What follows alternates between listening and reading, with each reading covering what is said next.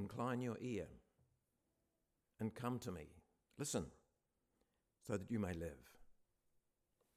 A powerful invitation through the words now contained in the book of the prophet Isaiah, one of the most treasured oracles in the Old Testament, and sometimes in Christian circles referred to as the fifth gospel.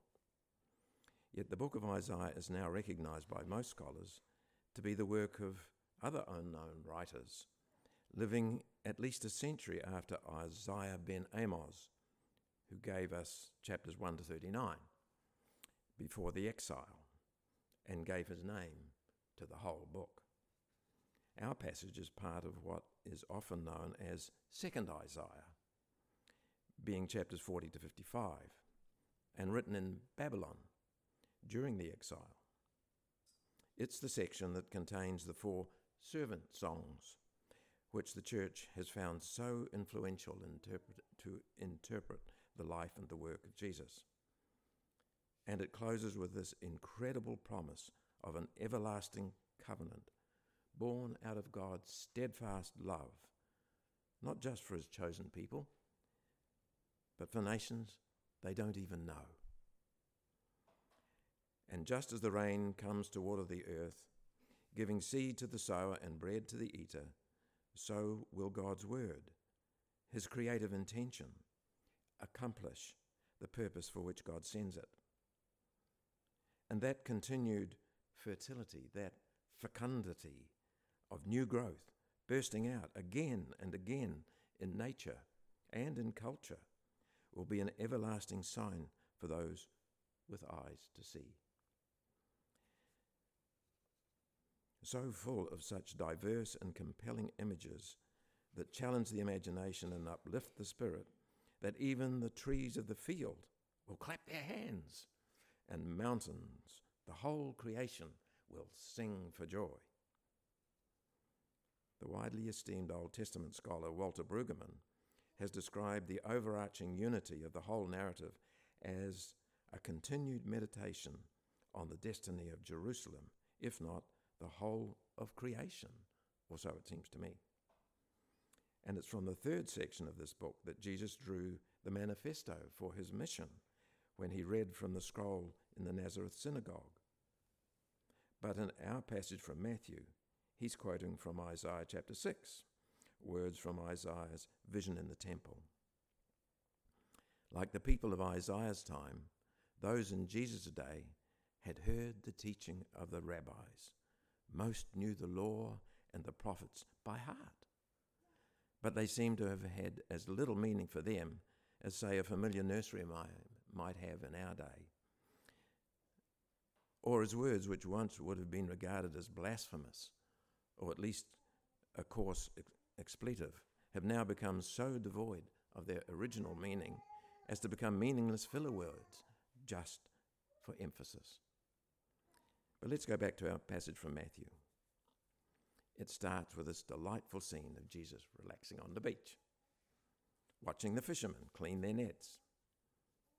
And before long, a, a crowd begins to gather and maybe a few folk stop to talk, to ask him questions. Maybe some of the folk came to buy fish. Maybe some of the crowd from the house where he had been teaching earlier in the day.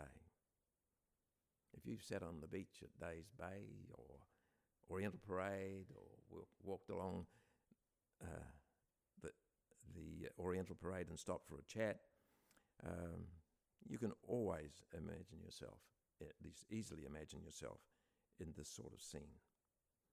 Anyway, as the crowds began to grow, Jesus realized that it would be better, he'd be better heard if he could um, climb into one of the fishing boats pulled up on the shore. So he asks one of the men to push his boat off the shore a little, and Jesus settles himself in the bow and begins to speak. Listen, he says, and he starts telling them a little story of a rural scene they all know well. A sower went out to sow. And we also know it well. Very well. We've heard dozens of sermons about it. But what we heard today from Matthew's Gospel was not the reading chosen by the lectionary writers, the parable of the sower and the later explanation given to the disciples, but the bit in between, the bit that's left out by those who compile the lectionary. I was so intrigued by the first few lines of the bit left out that I decided to reflect more deeply on the disciples' question, which, by the way, wasn't what does the story of the sower mean, but do you speak to them in parables? Why not some good, straight, down to earth teaching like John the Baptist? Why do you tell them stories? Matthew records that after getting into the boat, Jesus told the gathered listeners many things, but always in parables. Many things, many parables, but Matthew only records one. What point is Matthew trying to make? So many questions about such a well known story. At first glance, by quoting that familiar passage from Isaiah, it sounds as though Jesus is suggesting that those in the crowds that gather around have lost the capacity to understand good teaching. So, what's the point? But that's so out of step with other pictures we have of Jesus. Each of the first three Gospel writers note occasions when Jesus was moved by compassion. In the next chapter of Matthew, when Jesus had gone by boat to a solitary place for some peace and quiet, yet the crowds followed him on foot, he had compassion on them. In Mark again, he saw the crowds and had compassion on them because they were like sheep without a shepherd. And in Luke, when he saw a widow whose only son and source of livelihood had just died, his heart went out to her. Don't cry, he said. And he raised the son and gave him back to his mother. These are just random examples of the consistent compassion which infuses so many of the stories of Jesus' teaching and healing ministry. Rather than repeat teaching they'd heard from their childhood, Jesus tells simple stories, memorable stories, stories draw, drawn from everyday life they knew so well stories that contain the message he wishes to convey. His stories are like the seed in the parable which Matthew uses to illustrate the point. Unlike other rabbis who saved their deepest teaching for the best of the best of their disciples, Jesus casts his life bearing parable seeds far and wide. You see, the important point that the story uh, about a story is that it grabs your attention. It speaks to your imagination, leads you to insight you hadn't seen before. Isn't that why we love to hear stories drawn from life, real or imagined? They sit with us and they stay with us and continue to bear fruit in our thinking.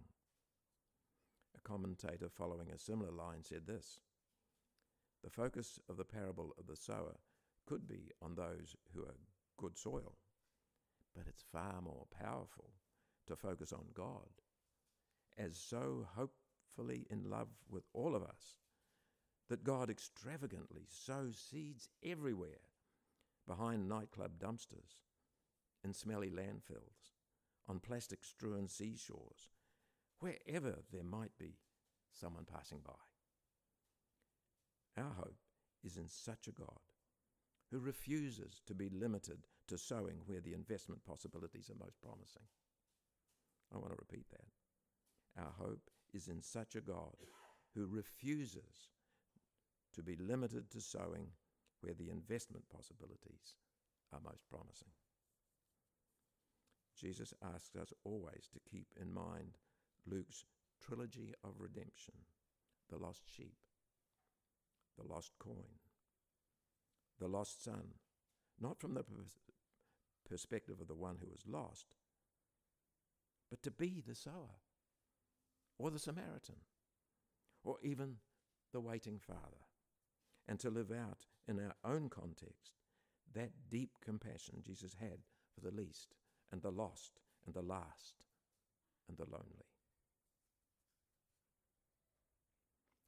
Come, said Isaiah, come to the waters, you who are thirsty. Listen, so you may live.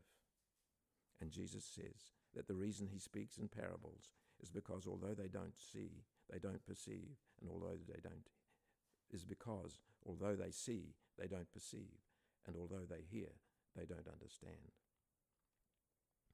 As St. Francis said, preach the gospel at all times, and if necessary, use words. And the young woman in the psychiatric ward said to the church visitor, Don't tell me God loves me. You show me that you love me, and I'll make up my own mind about God. In a day when the ordinary stresses and strains of life are multiplied by an uncontainable and unpredictable virus, and no one really knows what the future might hold, and when it's increasingly difficult to discern reliable news from fake news, even reliable pictures from CGI, it would be very easy to succumb to the picture painted by the prophets of doom. It's just at those times we can take hope and comfort from the Word of God through Isaiah. My word shall not return to me empty, but it shall accomplish that which I purpose and succeed in the thing to which I sent it. So look for the buds of hope, the signs of the presence of the Spirit at work in the world. Trust the truths you've based your life on and continue to tell the stories of faith, but in words and images this generation can hear and understand.